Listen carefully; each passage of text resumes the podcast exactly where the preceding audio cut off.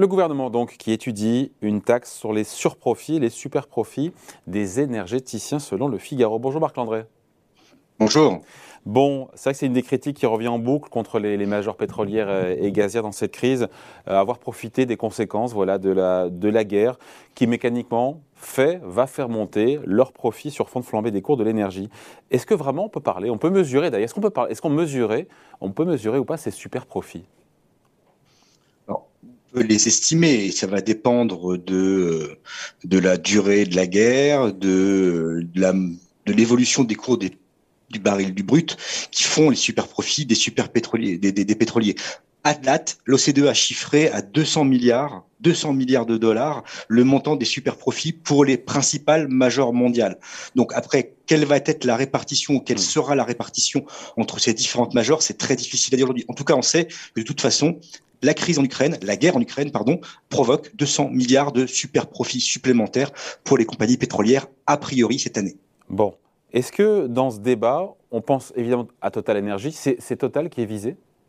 C'est principalement Total en France. Total, il faut savoir que 17% euh, du, du, gaz et du pétrole qu'extrait la compagnie française vient des sous-sols russes.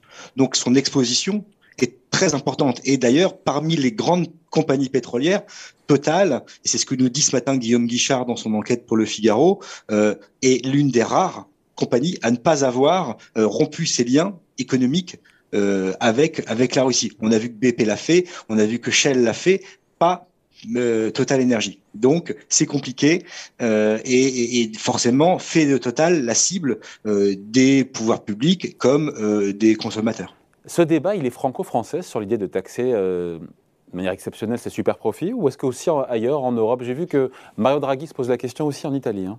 Oui, alors l'Italie, l'Italie euh, se pose la question, la Roumanie aussi euh, entend le faire, euh, surtout que la Commission européenne autorise exceptionnellement les États à fiscalement taxer les compagnies pétrolières à titre exceptionnel, et on sait, et c'est encore plus important, que l'OCDE n'y voit pas non plus de, de, de contre-indication et recommande éventuellement, pour passer ce mauvais cap, de taxer les super profits des pétroliers. Il y a vraiment une pression aujourd'hui sur l'exécutif, Marc, sur le gouvernement, pour que justement il taxe ces surprofits, enfin ces profits de manière exceptionnelle. L'option, elle est réellement, selon les informations du Figaro, sur la table? Alors l'option, elle est sur la table. En tout cas, euh, nous, les informations qu'on avait hier étaient que cette qu'une taxe ou du moins qu'une mise à contribution supplémentaire de, Total Energy était bien sur la table, était bien discutée. Il se trouve que visiblement euh, notre événement de ce matin a fait un petit effet puisque euh, Gabriel Attal, interrogé ce matin, a dit que pour l'instant, pour l'instant, toute contribution exceptionnelle supplémentaire à celle qui était demandée à Total Energy était écartée et que Bruno Le Maire, euh, il l'avait redit dimanche dernier euh, au grand jury euh, RTL Le Figaro, en disant que de toute façon, pour l'instant, c'était pas à l'ordre du jour, sachant qu'une contribution a déjà été demandée à Total Energy. En tout cas, Total Energy a déjà mis en place une forme de contribution puisque il a il propose une baisse supplémentaire de 10 centimes d'euros à la pompe dans l'ensemble des pompes pour accompagner les 15 centimes de baisse proposés par le gouvernement. Donc ça, c'est la contribution de Total Energy, mais qui est estimée quand même, je reprends mes chiffres pour pas me tromper, c'est pas grand chose, c'est 100 millions d'euros.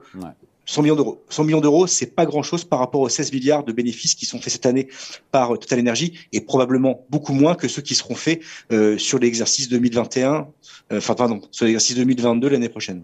Donc pour l'instant, d'après le gouvernement, c'est l'info de ce matin, pas de surtaxation, pas de taxation exceptionnelle des super profits.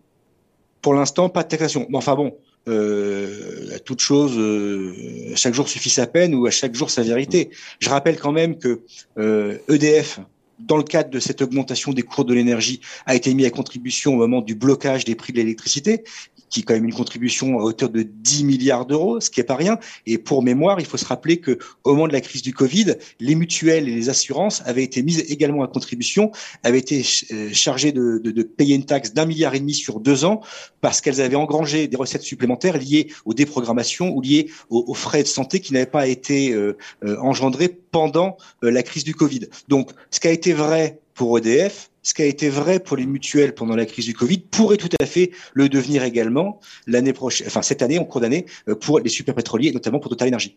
Quand on voit le cours en bourse, de, notamment Total Energy, euh, malgré des cours records, on se dit que l'action est montée, mais pas dans des proportions euh, identiques. Peut-être que les investisseurs craignent cette potentielle taxe sur les surprofits elles craignent peut-être. Et surtout euh, il faut savoir que euh, Total Energy plus encore qu'Engie est très exposé parce qu'il a beaucoup de billes pas que dans l'extraction du brut ou du gaz mais il est il est coactionnaire d'entreprises russes. Il a euh, développé des investissements avec des entreprises russes notamment sur des gazoducs. Et donc son exposition financière économique en Russie est très importante. Au-delà de, au-delà de 20 milliards de dollars hein. Exactement. Donc, il a beaucoup, Total Energy a beaucoup à perdre euh, de d'un retrait ou de durcissement de conditions économiques, de sanctions supplémentaires à l'égard de la Russie. On, se quitte là-dessus juste, Marc. Comment est-ce qu'on fait pour remplacer le pétrole russe? Euh, Parce que bah. si d'aventure l'Union européenne devait décider pour les Américains, c'était plus facile parce qu'eux, ils en consomment beaucoup moins et qu'ils sont autonomes en énergie. Mais euh, si euh, l'UE devait décider, euh, c'est qu'il y a beaucoup de réunions cette semaine, le G7, l'OTAN et l'UE, évidemment, un embargo sur les exportations d'hydrocarbures russes. Comment est-ce qu'on fait pour, pour s'en passer? C'est pas simple. Hein ben, c'est pas simple parce qu'il faut savoir quand même que la Russie fournit 46% du gaz en consommation en Europe et 25% du pétrole. Donc, euh, si jamais on devait s'en passer demain, ce sont des sommes, enfin, ce sont des niveaux colossaux euh, de gaz et de pétrole qu'il va falloir substituer, remplacer. Alors, il y a des pistes qui existent. Hein. Euh, L'OPEP doit se réunir le 31 mars pour voir comment, dans quelle mesure augmenter sa production, euh, mais on sait que ça va pas être non plus euh, fantastique. les USA prévoient également d'augmenter leur production et quitte à en exporter un petit peu plus parce que c'est essentiellement de la consommation domestique pour le pétrole et on attend éventuellement euh, un accord avec l'Iran euh, à une levée d'une partie des sanctions vis-à-vis de l'Iran qui lui permettrait de ah. pouvoir produire plus et ah. fournir plus le marché mondial en gaz et en mmh. électricité. en gaz et en pétrole. Ouais. En pétrole, l'Iran, c'est un million de barils le jour. A priori, en plus, on ira bah, pas loin, mais c'est déjà ça. C'est malheureusement, malheureusement, les solutions, elles n'existent pas et elles sont pas, euh, euh, elles peuvent pas se démultiplier. Par exemple, le Venezuela, euh, avec lequel discutent les États-Unis, on dit qu'ils pourraient augmenter leur production, mais leurs installations sont tellement vétustes qu'il faudra très probablement plusieurs mois, voire plusieurs années, pour permettre la montée en puissance en termes de capacité de production et d'exportation des, puits du Venezuela.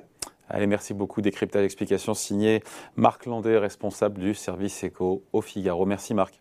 Merci, à bientôt. Salut.